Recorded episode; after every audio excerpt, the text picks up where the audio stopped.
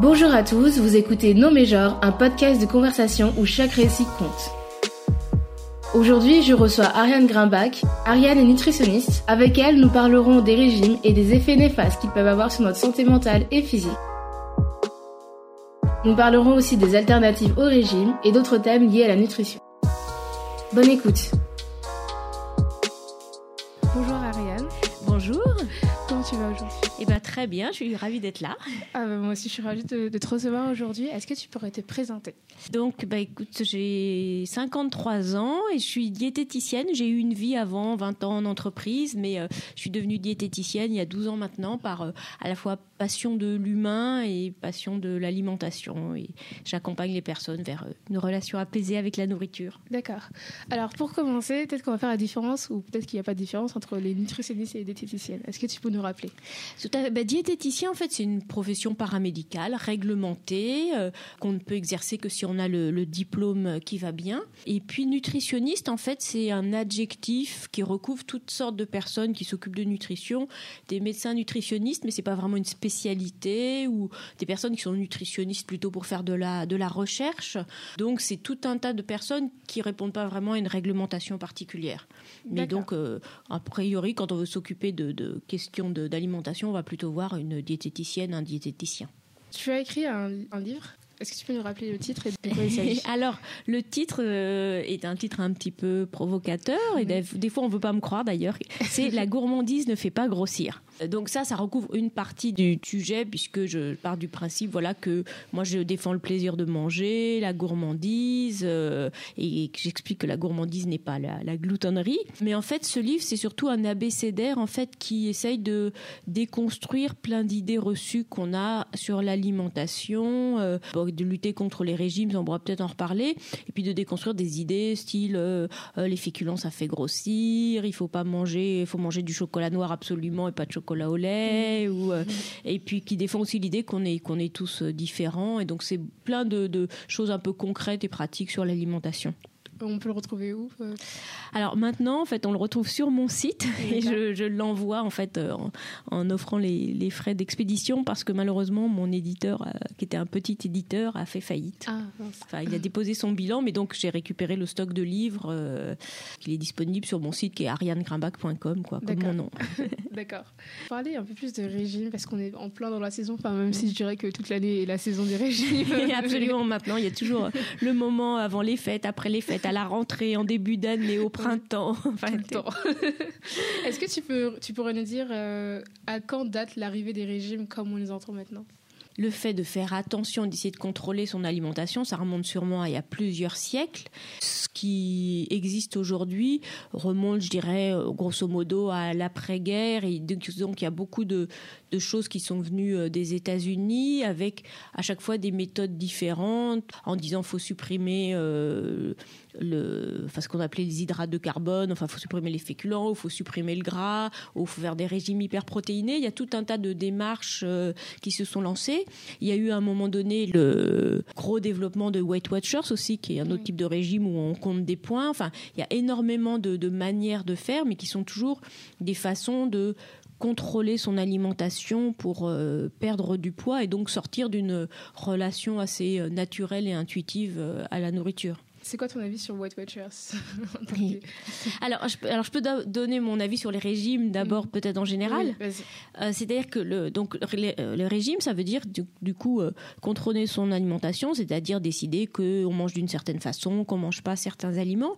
Et ça a deux gros inconvénients, c'est-à-dire que en fait, ça permet de perdre du poids et beaucoup de personnes ont envie de perdre du poids, mais sauf que ça ne marche pas dans la durée parce qu'en fait, quand on se discipline pour contrôler son alimentation, il y a un moment donné où on n'en peut plus, on finit par craquer.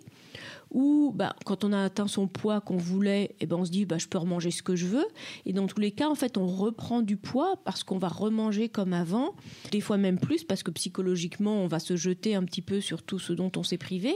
Et puis, il y a un aspect aussi physiologique, c'est-à-dire que le corps, il s'habitue à la privation. Donc, du coup, après, il va plus stocker ce qu'on va lui donner. En fait, dans le régime, on va lui donner moins à manger ou moins de certains aliments.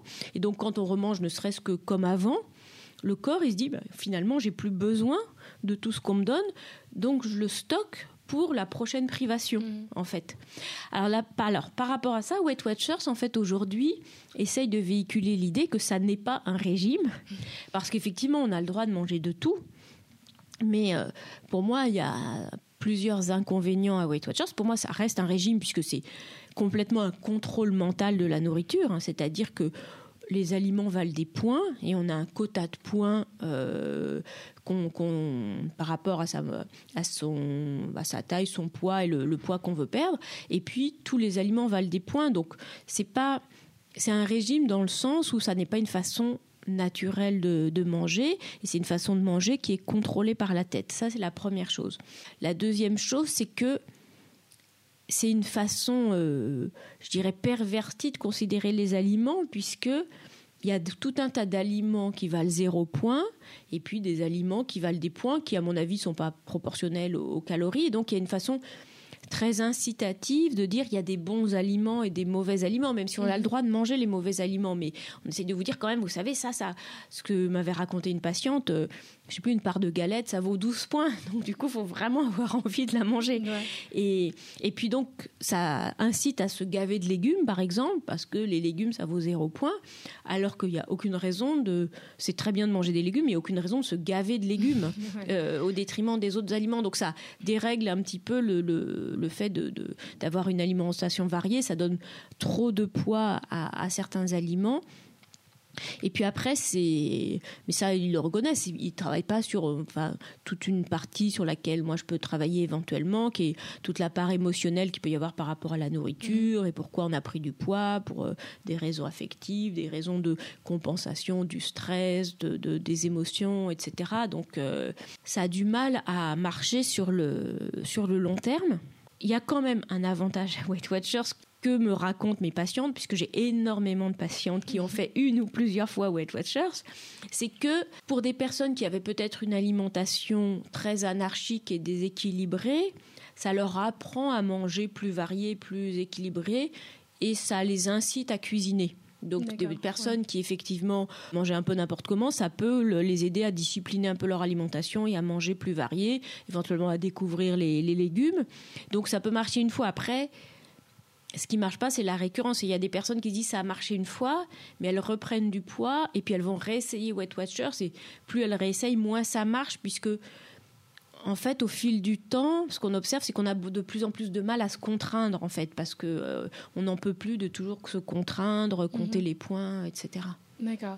Et tu dirais que c'est quoi la différence entre un régime comme ceci ou par exemple le régime du camp qui était très populaire en France, entre ce genre de régime et les régimes par exemple que les sportifs ont, ou par exemple le régime keto qui est super à la mode en ce moment?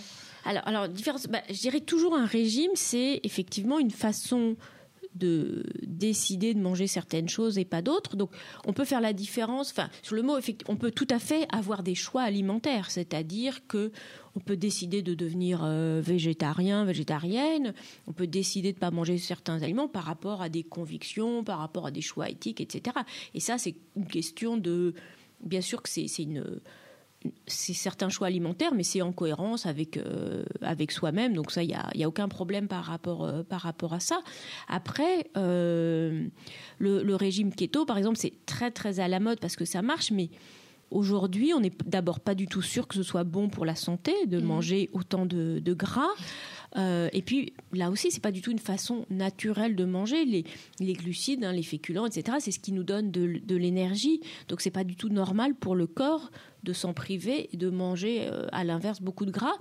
Mais il y a des personnes qui ont l'impression que c'est une solution un peu magique et du coup, qui finalement adoptent ces façons de manger. Je ne sais pas si ça peut tenir vraiment dans la durée, parce que le problème de tout régime, et ça, c'est un régime aussi, c'est que après c'est confronté à la vie professionnelle, la vie sociale, les vacances, les amis, etc.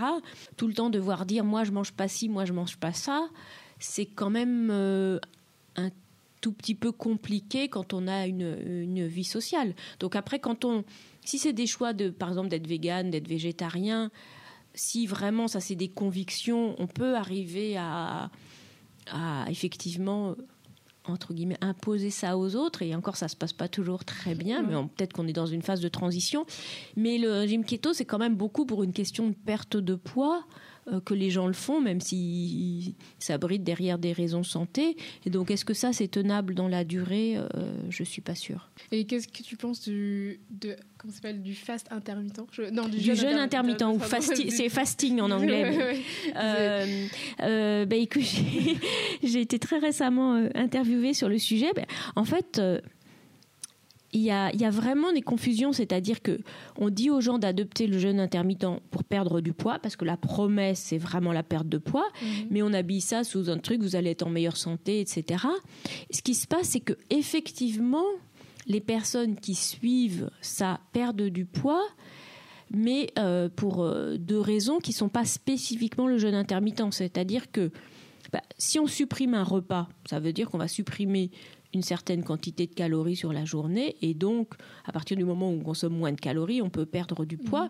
Mais surtout, ce qui est recommandé par les initiateurs, les promoteurs du jeûne intermittent, c'est d'avoir une alimentation saine.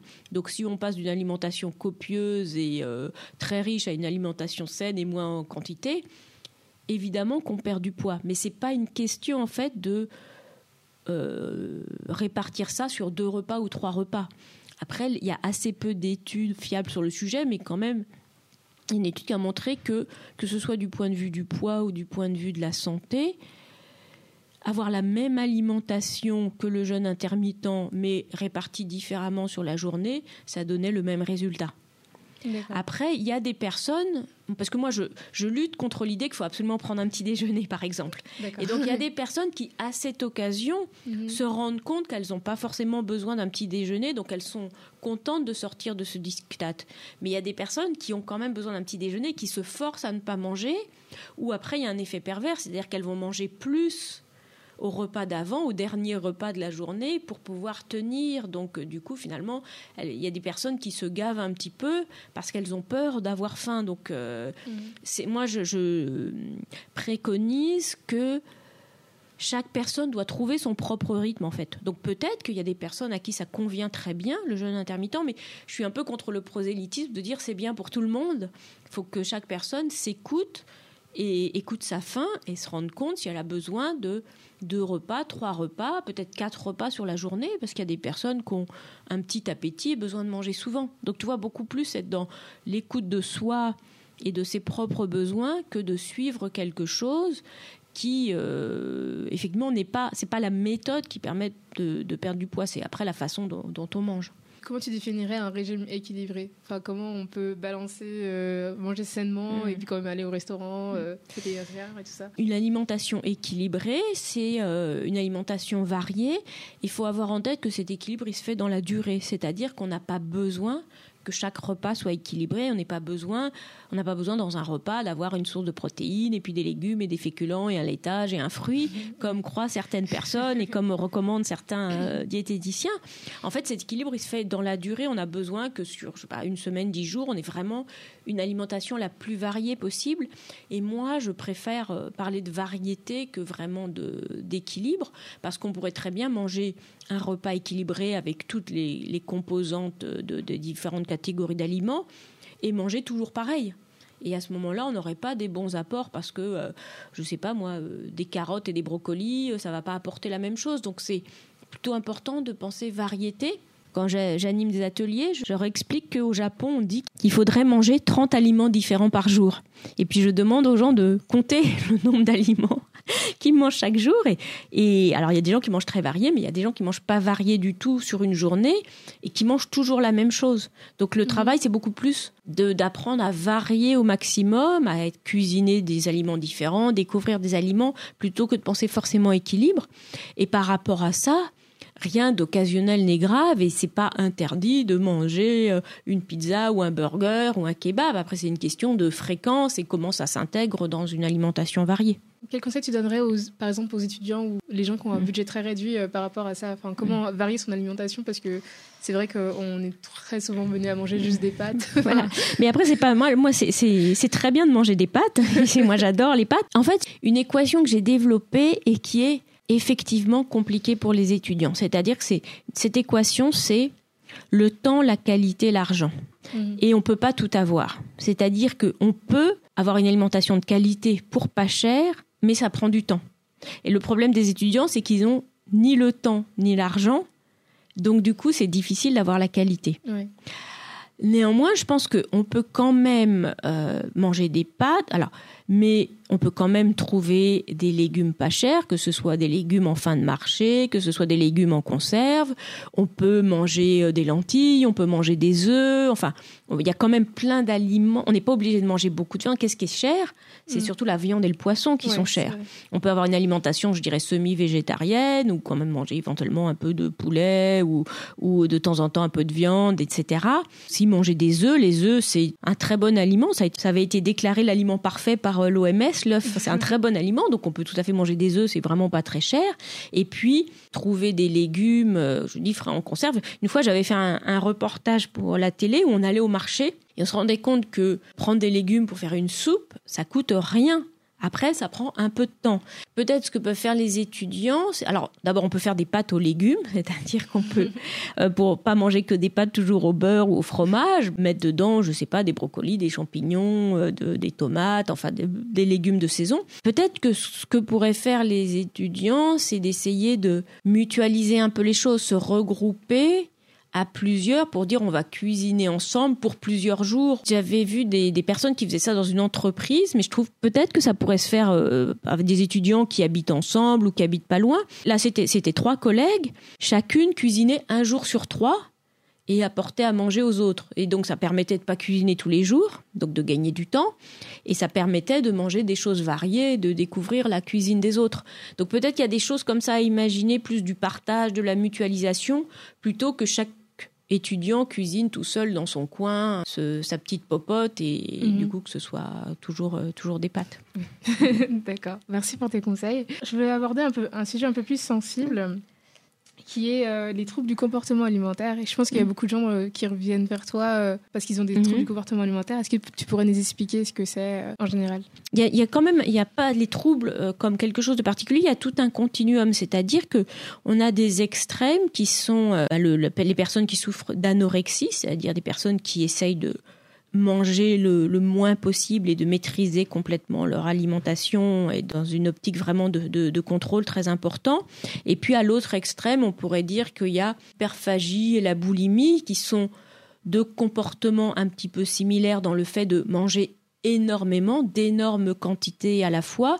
Et puis l'hyperphagie, c'est vraiment manger beaucoup et en accepter les conséquences. La boulimie, c'est plutôt manger beaucoup, mais pas supporter soit l'inconfort physique ou l'idée de grossir et donc avoir des comportements compensatoires, vomissements, diurétiques, etc. Donc ça, c'est un peu les extrêmes et c'est ce qu'on appelle les troubles du comportement alimentaire. Et après, il y a tout un tas de degrés de personnes qui vont avoir une relation perturbés à la nourriture, c'est-à-dire qui ont un comportement alimentaire quand même perturbé et qui vont avoir, ça peut être des grignotages, ça peut être ce qu'on appelle des compulsions, c'est-à-dire se jeter sur la nourriture à des moments, mais peut-être de façon moins importante ou moins régulière que d'autres.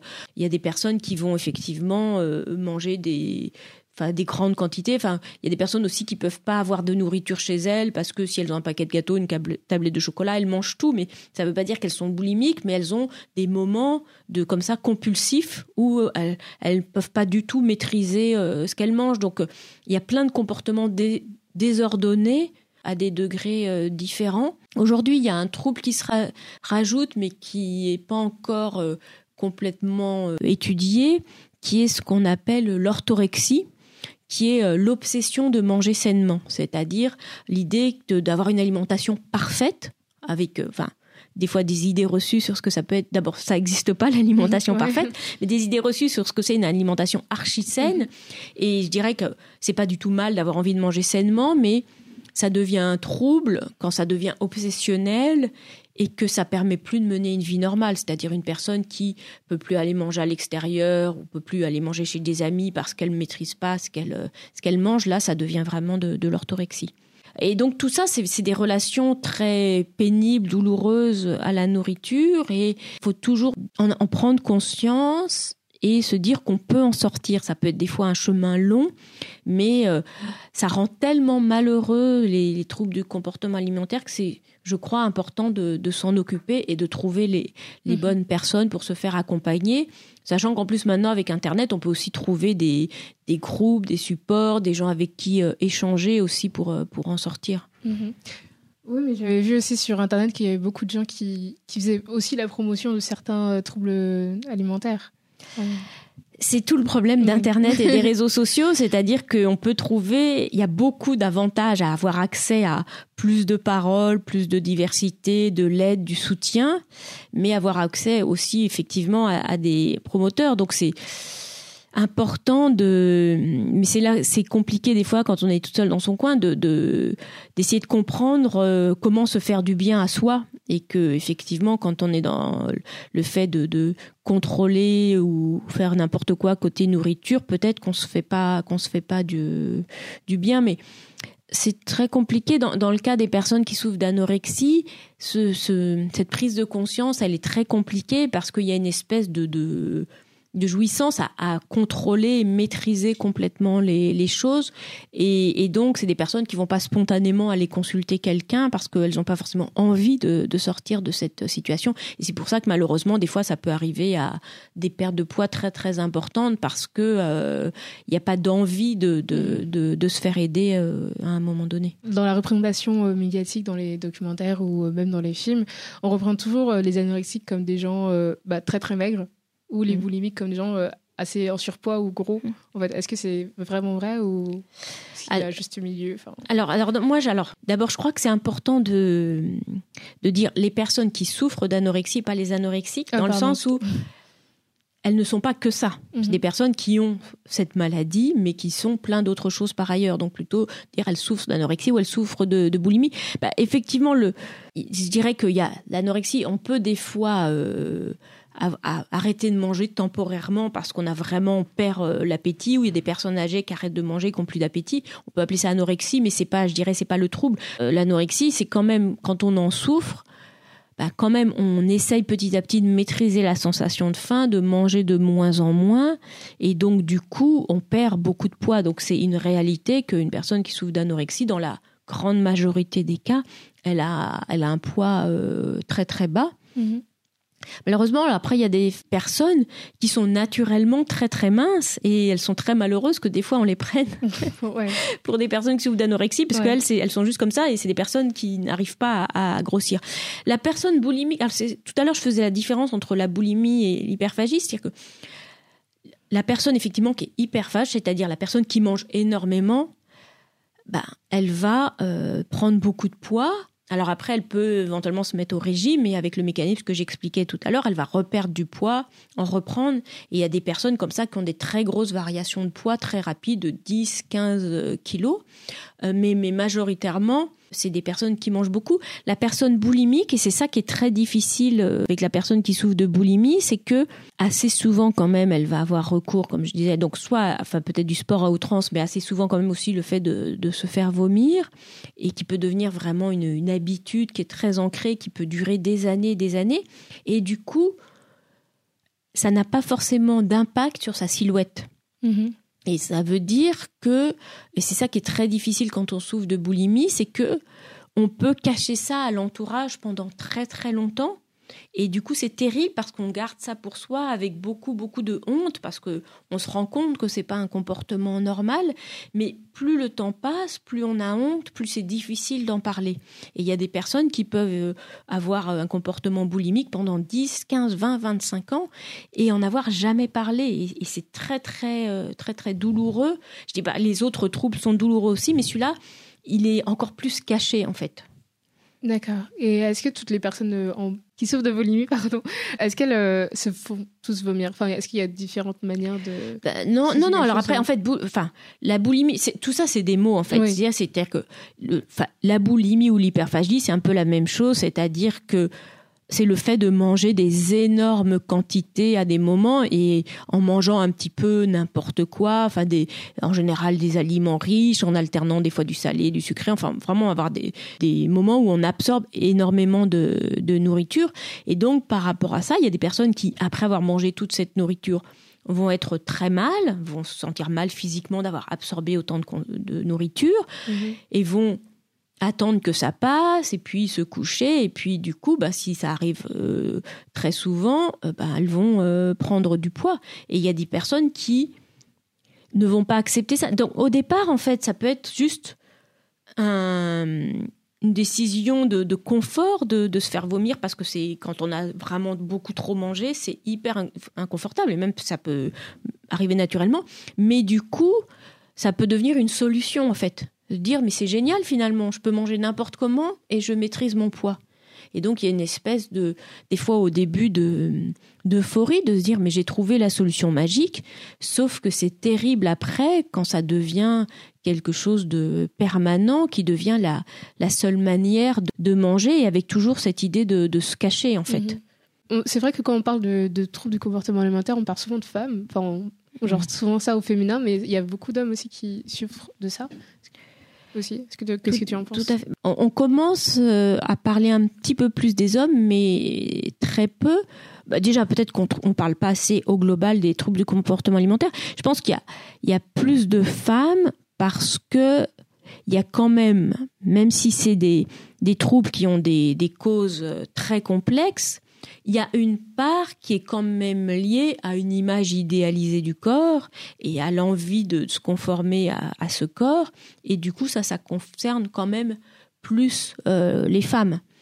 Mais il y a toute une part après qui est liée à des choses émotionnelles, des traumatismes, des obsessions du corps, des envies de maîtrise aussi qui peuvent faire tomber aussi un homme dans l'anorexie. C'est-à-dire que ça peut être au départ quelqu'un qui va par exemple se mettre au sport et qui va se rendre compte qu'il peut maîtriser son corps et puis au fur et à mesure faire de plus en plus de sport. Et donc soit il y en a qui font ça, qui vont se mettre à prendre des poudres de protéines, etc. Mais il y en a qui peuvent effectivement peut-être réduire leur nourriture. Ou après, il peut y avoir tout un mal-être qui va soit conduire à effectivement cette envie de perdre beaucoup de poids, de maîtriser son corps, ou un mal-être, ça qui existe chez des enfants garçons et chez des hommes, d'utiliser la nourriture comme un anesthésiant émotionnel et du coup de prendre beaucoup de poids parce qu'on a des moments vraiment d'absorption de grosses quantités de nourriture. Tu parlais des enfants et je trouve que il y a beaucoup de camps pour faire maigrir les enfants en fait, qui existent en France et aux États-Unis, partout. Il y a même des émissions sur ça aussi. C'est terrible. En fait, ce qui est très important quand un enfant est gros, c'est-à-dire pas qu'il soit gros par rapport à un idéal de minceur ou de silhouette parfaite qu'imaginent ses parents, mais qu'il soit gros vraiment par rapport à une silhouette qui serait normale par rapport à sa morphologie, c'est très très important de ne pas le mettre au régime. Parce que, comme je disais tout à l'heure, un enfant qu'on prive va toujours trouver un moyen de manger en cachette. Donc, il ne faut surtout pas le priver. Mais par contre, il faut comprendre la cause. C'est-à-dire qu'il y a forcément un mal-être qui fait qu'il cherche un refuge dans la nourriture. Et que si peut être un mal-être, ça peut être la solitude, ça peut être le manque de communication avec ses parents, ça peut être le fait d'être maltraité à l'école. Enfin, il peut y avoir plein de raisons qui font qu'il va chercher un apaisement, un peu un doudou dans la nourriture. Et c'est plutôt ça qu'il faut essayer de comprendre pour vraiment s'occuper de la cause, plutôt que d'aggraver les choses en disant « t'es trop gros, on va te priver, on va te mettre au régime ». Ce qui est terrible effectivement, soit le fait de l'envoyer dans des institutions particulières, ou par exemple dans une famille de dire toi t'as pas le droit de manger ça et puis tes frères et sœurs ont le droit de le manger, parce que ça rend très très malheureux. Et puis c'est ce que je disais, ça fait qu'on trouvera toujours des occasions avec les copains, en piquant de l'argent, chez les grands-parents, de compenser tout ce qu'on mange pas. Et après, si on va dans une institution, c'est bien si, effectivement, on essaie vraiment de travailler sur l'aspect psychologique et ce qui ne va pas. Mais si on est juste là en disant pendant un certain laps de temps, on va manger de façon équilibrée des repas qui sont, imposés, ça va marcher pendant le temps du séjour. Et effectivement, l'enfant, il va perdre du poids. Quand il retourne à la vraie vie, peut-être que rien n'est réglé, en fait. Donc, ce n'est pas la solution. Ça peut être la solution s'il y a une vraie prise de conscience des problèmes et un accompagnement psychologique. Mais si c'est juste un temps avec une alimentation moins calorique, ça ne règle pas le problème. Et comment tu aiderais ces personnes qui souffrent de troubles du comportement alimentaire, qu'ils soient enfants ou adultes, adolescents? Alors moi, j'ai une approche, je dirais, assez sur mesure, donc c'est difficile de donner des réponses générales. Bah, d'abord, j'écoute la personne. Alors, comme c'est dans le cas d'un enfant, en général, il faut quand même écouter les parents, parce qu'il y a quand même souvent des choses à régler chez les parents. Enfin, ça dépend un peu de l'âge de l'enfant, mais il y a à entendre l'enfant et les parents. Donc, vraiment écouter toute l'histoire et qu'est-ce qui s'est passé dans le déclenchement de ces troubles ou de ces problèmes. Et puis après, tout dépend de la réalité. Alors, je travaille sur l'écoute du corps. Donc, par exemple, une personne qui a pris du poids, qu'elle se reconnecte à ses sensations alimentaires pour manger quand elle a faim, s'arrêter de manger quand elle a plus faim. Donc, lutter, par exemple, contre l'idée de finir son assiette ou après se rendre compte que dans une famille, tout le monde n'a pas forcément le même appétit. Donc, vraiment revenir à ses besoins. Et puis par rapport à ce qu'on disait tout à l'heure de la variété, de l'équilibre, manger de tout, donc que ce soit une personne qui s'interdit des aliments, il s'agit de petit à petit les réintroduire, alors de façon très progressive et vraiment au rythme de la personne, parce que ça peut faire peur, ou retrouver une relation apaisée avec la nourriture, c'est-à-dire que si on se jette sur certains aliments, réapprendre à les manger tranquillement, à pas en avoir peur. Et puis après, il y a tout un travail, alors que moi je peux faire en partie, qui après des fois nécessite de voir un autre thérapeute, qui est surtout l'aspect émotionnel, c'est-à-dire quand on a des compulsions, qu'on recherche un réconfort dans la nourriture, qu'on essaye peut-être d'anesthésier ses émotions, c'est tout un travail justement de compréhension de son fonctionnement émotionnel, de développer sa tolérance émotionnelle, c'est-à-dire d'accepter de ressentir des fois des émotions qui sont désagréables, accepter d'être triste ou d'être angoissé et se rendre compte que c'est peut-être pas insupportable. Et petit à petit, en étant plus à l'écoute de son état émotionnel, on a moins besoin de le compenser ou de l'apaiser par la nourriture, même si c'est tout à fait normal des fois d'avoir un coup de blues et de manger un bon gâteau au chocolat. C'est d'avoir un réconfort alimentaire de temps en temps est tout à fait normal. C'est quand on a vraiment un comportement permanent de manger de façon très, très anarchique ou de se priver complètement. C'est vraiment quand c'est des choses extrêmes et qui gâchent la vie qu'il faut s'en occuper. Comment est-ce que tu accompagnerais les gens qui veulent passer d'un régime omnivore à un régime végétarien ou vegan ? Je fais la différence entre le végétarien et vegan, c'est très différent. Un régime végétarien, on continue à manger un certain nombre de produits animaux, c'est-à-dire qu'on mange des œufs, on mange des laitages, du fromage, etc. Ce qui peut éventuellement manquer, c'est un apport en protéines qui était traditionnellement apporté par la viande et le poisson assez facilement, c'est-à-dire qu'on mangeait un repas, par exemple, dans une cantine, dans un resto U, etc., où on avait de la viande ou du poisson, des légumes, des féculents. Et donc, le problème, c'est qu'il faut arriver à passer des protéines animales aux protéines végétales et donc manger plus, je dirais, de céréales et de légumineuses, donc manger du riz et des lentilles, du riz et des haricots, de la semoule et des pois chiches, des choses comme ça, parce que ça nous apporte un bon apport de protéines. On peut manger des œufs, mais on peut manger du tofu, etc. Le problème, c'est qu'aujourd'hui, la restauration collective ne permet pas toujours ça, donc du coup, et c'est un peu le succès des régimes hyperprotéinés, les protéines, ça rassasie. Et donc, les protéines, quand elles ne sont pas apportées par la viande ou le poisson, du coup, si on n'a rien pour compenser, c'est-à-dire d'avoir aussi des lentilles, des pois chiches, on risque de se gaver un peu pour se rassasier, on va avoir du mal. Donc, il faut essayer d'avoir un bon apport de protéines végétales, mais ce n'est pas très compliqué. Je dirais que si on peut décider de son alimentation parce qu'on cuisine soi-même, on prépare chez soi, c'est pas très compliqué à faire et ça coûte pas très cher, on va peut-être même faire des économies. Passer à un régime vegan, c'est beaucoup plus compliqué parce qu'on va plus du tout avoir d'apports animaux. Donc ça va être plus compliqué, mais c'est faisable en ayant là aussi une alimentation végétale. Je dirais qu'on a des risques de carence et on a notamment le principal, c'est un risque de carence en vitamine B12, qui est une vitamine qui est uniquement apporté par une alimentation à base de produits animaux et on a besoin de se complémenter, de prendre ça. Mais après, on peut trouver une alimentation variée, mais je dirais que ça implique d'avoir un peu plus d'attention et de conscience de ce qu'on mange. Donc moi, je ne juge pas du tout, je suis pour la liberté alimentaire, donc je ne juge pas les gens qui ont envie de manger vegan. Je n'ai pas envie qu'ils fassent du prosélytisme. Mmh. Bref, faut qu'ils soient un peu vigilants pour leur alimentation. Et puis ce que je trouve dommage, c'est que beaucoup de personnes, enfin un certain nombre de personnes deviennent véganes par souci du bien-être animal, mais du coup se soucient assez peu de leur alimentation et vont passer à une alimentation végane très industrielle et transformée qui n'est pas spécialement saine en fait. Donc, je pense que même si on veut avoir cette alimentation-là, c'est bien d'essayer d'avoir une alimentation plutôt assez brute, naturelle, cuisinée, plutôt que d'acheter que des produits industriels. Sur le plan médiatique, on voit de plus en plus de gens différents maintenant. Alors on progresse un petit peu. Oui, on progresse un peu. Et par exemple, il y a la chanteuse Lizzo, qui est très connue et géniale.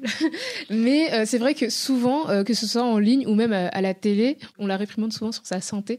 Et c'est vraiment un truc qu'on voit souvent, même dans des séries où tu as des personnes en surpoids ou obèses, et il y a des gens de n'importe quel poids qui arrivent et qui leur font « Oui, mais tu sais, je m'inquiète pour ta santé. » Mais c'est tout à fait scandaleux. Et d'ailleurs, effectivement, à chaque fois, puisque les personnes grosses sont de plus en plus visibles et essayent de lutter contre la grossophobie, c'est-à-dire toutes les agressions et les discours qu'elles subissent.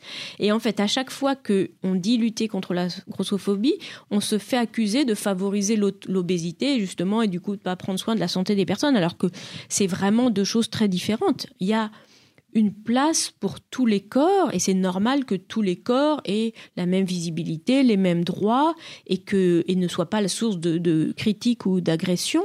Il faut les laisser tranquilles et les laisser libres. Par ailleurs, il y a des personnes grosses qui n'ont aucun problème de santé, mais souvent, même les médecins sont souvent grossophobes, et quand ils ont une personne grosse, ils croient que la menace de tout un tas de problèmes de santé, alors que moi, j'ai en tête une patiente que j'ai qui est très grosse, mais elle a des analyses parfaites. Enfin, elle va très bien. Et par ailleurs, les personnes grosses souvent disent « Mais je sais tout ce qu'il faut faire. Enfin, j'ai fait des régimes, j'ai vu des nutritionnistes, j'ai vu des médecins, etc. Donc, j'ai pas besoin de conseils. » En fait, elles ont rien à apprendre. Si elles sont arrivées à ce poids-là, c'est peut-être parce qu'il y a d'autres problèmes ou que ça leur va bien comme ça. Donc, je dirais qu'il faut les laisser tranquilles et laisser vivre tranquillement. Et surtout, ne pas utiliser cet argument santé. Il y a des personnes minces qui ne sont pas du tout en meilleure santé. Et le poids et la santé, c'est deux choses différentes. Après, c'est sûr que si on est très grosse, ça on peut avoir des problèmes, pas de l'ordre des maladies, mais on peut avoir un inconfort, mais après il y a tous les inconforts liés à la société qui n'est pas adaptée, mais il y a aussi l'inconfort effectivement de pouvoir éventuellement avoir des douleurs articulaires, des douleurs aux pieds, si on a un poids qui est très différent de ce que devrait être son poids normal. Donc c'est d'abord inconfortable pour la personne et en général, elle n'a pas choisi d'être grosse. Ça s'est fait par tout un tas de circonstances de la vie, des fois par des régimes successifs. Donc, laissons-la tranquille. Je pense qu'il y a beaucoup par exemple, de coachs sportifs qui sont là en train de dire tout le monde peut être mince, tout le monde peut être fit, par exemple. Est-ce que tu penses que tout le monde peut être mince, en fait ? Je pense qu'on est tous différents et donc, en fait, on a tous une morphologie différente. Et donc, il y a des personnes qui ont plus de forme, il y a des personnes qui ont plus d'épaules, il y a des personnes qui ont une ossature plus large. Donc, on n'est pas tous faits pour être une taille 36. Et donc, même si on fait du sport, moi, je suis pour d'abord qu'on fasse du sport pour le plaisir et pas forcément pour perdre du poids ou être super fit. On va se muscler d'une certaine façon. On va pas forcément avoir la silhouette dont on rêve. Donc, faut pas essayer de viser une silhouette en particulier. Par contre, qu'on ait envie de faire du sport, même de se muscler, enfin, on a le droit de vouloir être forte ou fort et d'être en forme, bien sûr. Faut pas rêver là aussi à une silhouette idéale, quoi. Les coachs sportifs, ils vendent un peu leur business aussi. Donc après, je pense que une fille qui est assez présente sur Instagram, qui s'appelle Happy Fit, vend un petit peu plutôt le sport plaisir et le sport source de confiance en soi et aussi d'acceptation de son corps, en se rendant compte de tout ce qu'on peut faire avec son corps et le faire pour le plaisir, dans la bonne humeur et pas dans la performance et la souffrance. Malgré le fait que j'ai toujours fait du sport toute ma vie, je ne me suis jamais considérée comme sportive vu que je n'avais pas cette silhouette sportive en fait. Et du coup, je pense qu'il y a beaucoup de gens qui n'arrivent pas à se reconnaître dans ça, qui ont des pensées assez limitantes en se disant que oui, je ne pourrais jamais Par exemple, courir un marathon, si je fais pas... C'est vraiment, effectivement, comme je dis, des pensées limitantes. C'est-à-dire que le fait d'être sportive, c'est d'avoir une pratique sportive régulière. Donc, ça n'a rien à voir avec la silhouette qu'on va avoir. Parce que, alors d'abord, on peut faire beaucoup de sport... Mais si on mange énormément, on va peut-être pas être forcément mince. Et puis après, ça dépend des sports. Je sais pas, moi, le Teddy Riner, c'est un sportif. Il pèse 100 kilos, quoi. Après, tout dépend de sa morphologie, du sport qu'on pratique, etc. Donc, on peut être très sportif, on peut être très musclé et on n'est pas forcément mince pour autant. C'est vraiment deux choses différentes. Oui, c'est vrai, totalement. Mais c'est vrai que c'est assez limitant, enfin, surtout quand on regarde sur les gens sur Instagram. Enfin, je crois qu'on peut, choisir les personnes à qui on s'abonne. Oui, c'est-à-dire que c'est important d'essayer de se rendre compte. Alors, il peut y avoir des personnes qui sont stimulantes éventuellement, mais c'est toujours important d'essayer de se rendre compte, je suis telle personne, est-ce que ça me fait du bien ou pas ? Et d'être plutôt vers des personnes inspirantes, mais plutôt, il me semble, des personnes qui promeuvent peut-être la diversité, l'acceptation du corps, le bien-être. Pourquoi pas le sport, mais pas dans une optique forcément d'être la plus fit et la plus musclée possible. Oui, tout à fait. Donc faites du sport pour le plaisir. en cherchant le sport qu'on aime. Après, ce qui est important déjà, c'est de bouger. Oui. Pas rester assis sur une chaise toute la journée, mais si on aime juste marcher, on peut juste marcher, ou on peut danser, ou on peut faire du jardinage, et puis après on peut essayer plein de sports pour voir s'il y en a un qu'on aime et qu'on trouve plaisant. Oui, tout à fait. Bah, parfait, merci pour ta réponse, et je pense qu'on va conclure sur ça. Où est-ce qu'on peut te retrouver, Ariane ? Voilà, donc juste pour conclure, je rebondis sur ce que je disais. Moi, je suis vraiment pour la liberté, la tolérance alimentaire, donc je crois que chaque personne doit choisir et trouver l'alimentation qui lui convient en s'écoutant en termes de besoins et d'envie et en conformité avec des choix personnels. Et donc, le plus simple, c'est de me retrouver sur arianegrimbach.com où il y a mon approche, puis il y a aussi mon blog, mon podcast qui est là pour aider, puisque moi aussi j'ai un podcast pour aider les femmes à être plus en paix avec leur corps et avec la nourriture. Génial. Merci beaucoup, Ariane. Merci à toi.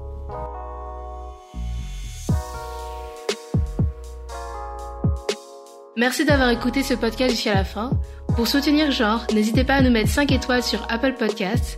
Vous pouvez aussi vous abonner à notre SoundCloud. Pour suivre toute l'actualité de Genre, suivez-nous sur Instagram @genre_les podcasts. À la semaine prochaine pour un nouveau podcast.